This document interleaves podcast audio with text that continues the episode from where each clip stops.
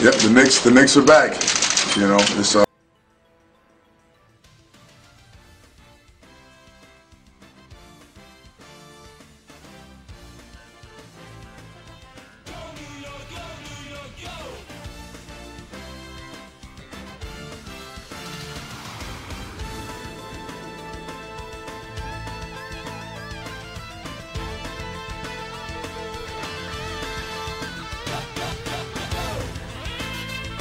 Welcome to Emergency Podcast. It's Dan from the S&D Podcast. Um, the, we unfortunately couldn't do a podcast this week, so I had to do a couple minute pod with talking about my New York Knicks. They're in the playoffs for the first time in eight years, and it's really crazy on how my life is different from now and then. Um, back then, I was just starting my starting dating my wife, and that is now we have a kid and it's just a different world.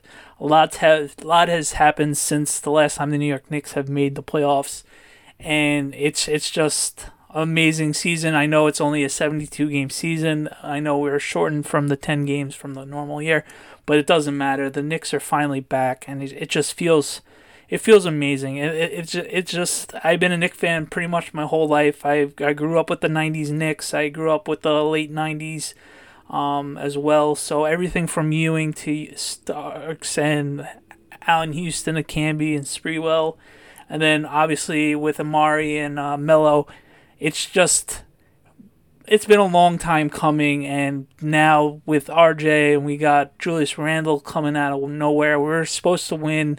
Vegas had us winning 20 games this year, and we won 41.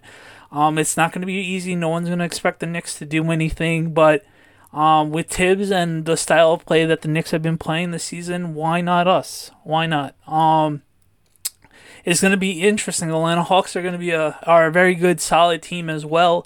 It's going to be evenly matched, and it's going to be the Garden's going to be rocking on Sunday, and eh, I can't wait. It's going to have fifteen thousand Knick fans just going ape. Um, it's it's just unsurreal right now. We have uh, the potential coach of the year, potential most improved player, and of course the uh, six man with uh, Rose, Thibs and Julius Randle respectively. So I don't know where to begin. Just this whole season seems to be a blur. It was like it started like it started early in the season, like at draft night when I started talking to my friend Nikki Snacks, and it's just let's let's have fun this season. We got Thibs and just like let's see what happens and like let's just see what happens. And each game progressively from the start of the season, it's just one of those wow, we can be in the play-in tournament and let's see what happens. And then it's just one of those slowly and they just steadily became more polished and more positive team and it was like like it was in early uh, January when they couldn't barely get over to 500 and it was just like such a treat for us to watch the Knicks at 500 and everybody making fun of Knick fans for celebrating and running the streaks after the first game of making it to 500 so and then whatever clicked it, it just went absolutely nuts and our sh- outside shooting that we couldn't we couldn't hit shots if it was a bar uh, if there was like an ocean. That's how bad we were shooting early on in the season. But defense always came to play, and de- as everybody knows, defense wins championships in most sports. So it's just really, really amazing to see the Knicks really just ah, they're finally here, and it's it's time to make a run. Hopefully, um, and then later in the season, our shots start to fall and now the Knicks finished 10 games above 500 and it's just we got the fourth seed the Knicks got the fourth seed and have home court advantage against the Atlanta Hawks. So it's just really just one of those just surreal moments this whole entire season. And I and I talk to Nikki and other friends that are love the Knicks as much as I do nightly or whenever the Knicks are on and it's just like who is this team and what have you done? And it's just like a bunch of overachievers, and I've mentioned it nightly, on, or weekly on the S&D podcast. These guys are just dogs. They're just ready to gym rats. They're just ready to go, and they are the epitome epitome of what New York is. Um, yeah, we're blue collar tough guys that are ready to run through a wall, and they're just go ready to show up at work no matter what. Even if they're feeling like crap, they're gonna show up and play their butts off, and it's every single night. And I, I'm not ready for them to go. It's it's I I, love this team. I really truly do, and it's just. It's just ah, I, I know it's, this is like a love letter to the Knicks right now. I, I, I there's nothing really much more to say. It's just I'm incredibly incredibly proud of them, and let's see what let's see what happens in the playoffs. It's it's not going to be like I mentioned before. It's not going to be an easy playoffs against the Atlanta Hawks, and then no one's gonna if if that time time comes, we're playing in the next round. If we do advance, no one's expecting us to win. So let's bring our hard hats and just go to work and just play balls to the wall.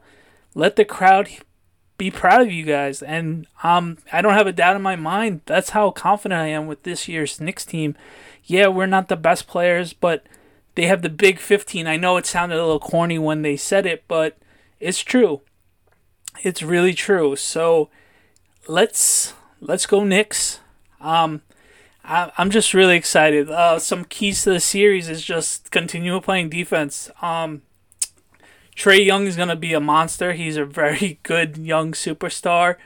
Um, it's it's gonna be interesting to see what Thibs's point guard situation is gonna be. I would assume Frank Ntilikina is gonna be playing a lot more defense because he's more trustworthy playing the defensive spot, especially at point guard. Um, the bigs down low, it's gonna be it's gonna be interesting because a couple times, granted we beat, granted the Knicks beat them three the three times they played this season, but Clint Capela really took care of business against us uh, the last game as well. And Lou Williams coming off the bench, our old friend Danilo Gallinari. Danilo Gallinari, there we go. Um, Gallinari is a ne- former New York Knick first, uh, first round draft pick. Um, he was part of the Melo trade. That's how long ago Gallo has been uh, uh, away from the Knicks. It's just surreal when he got drafted as an 18 year old. But um, Cam Reddish, uh, fellow Dookie and teammate of uh, RJ Barrett. So, and I can't forget uh, Bogdanovich as well. So they're a very young and scrappy team like us, and it's gonna be, it's really gonna be interesting to see just really what the Knicks can do against this team. It's it's gonna be impressive.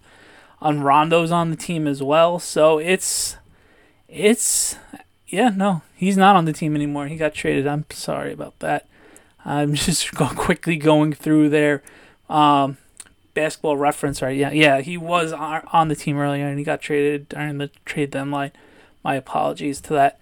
And as for the Knicks, um, Julius Randle, hopefully he has the hot hand, and uh, R.J. Barrett and Derrick Rose. It's really going to be interesting to see um, who's going to be that also that secondary scoring if in fact whatever happens if Randle has an off night or D Rose has an off night can guys like Bullock, uh, Burks and Quickley find a way to get the hot hand which they've had the last couple of months. So it's really going to be important to see how the Knicks get up for the first time ever being in the playoffs. Pretty much everybody's been in the, except pretty much everybody has been, hasn't been on the in the playoffs other than D Rose basically.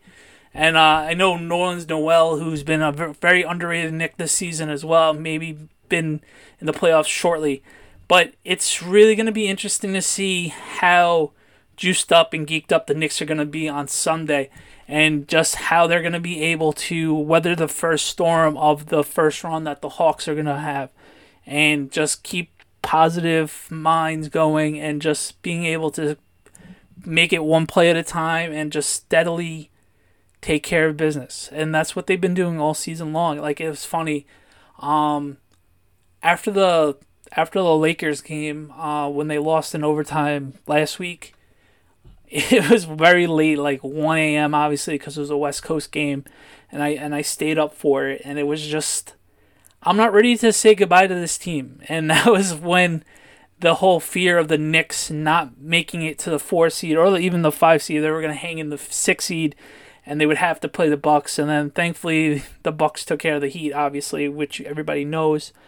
But it's just really, it's it's just so real. And I'm I'm laying I was laying in bed and I was just like, man, the season can't end. I I, I don't want this season to end, and it, it's too early. This I, I like this team way too much for it to end as soon as possible. So for one Knick fan to the rest of the Knick fans around, uh, who's ever listening to this, uh, I I know you agree with me because uh, watching this team is just very. You just can't help to not be proud of them. And let's go Knicks.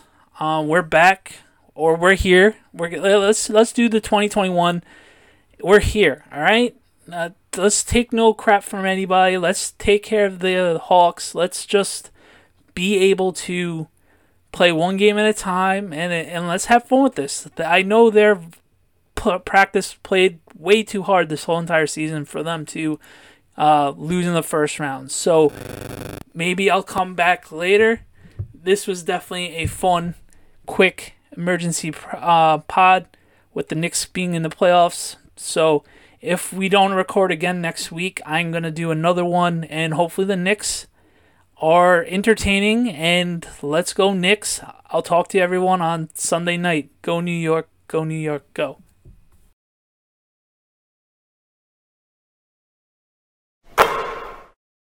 Uh, it just translates to the game. Julius, congrats. New York, we here.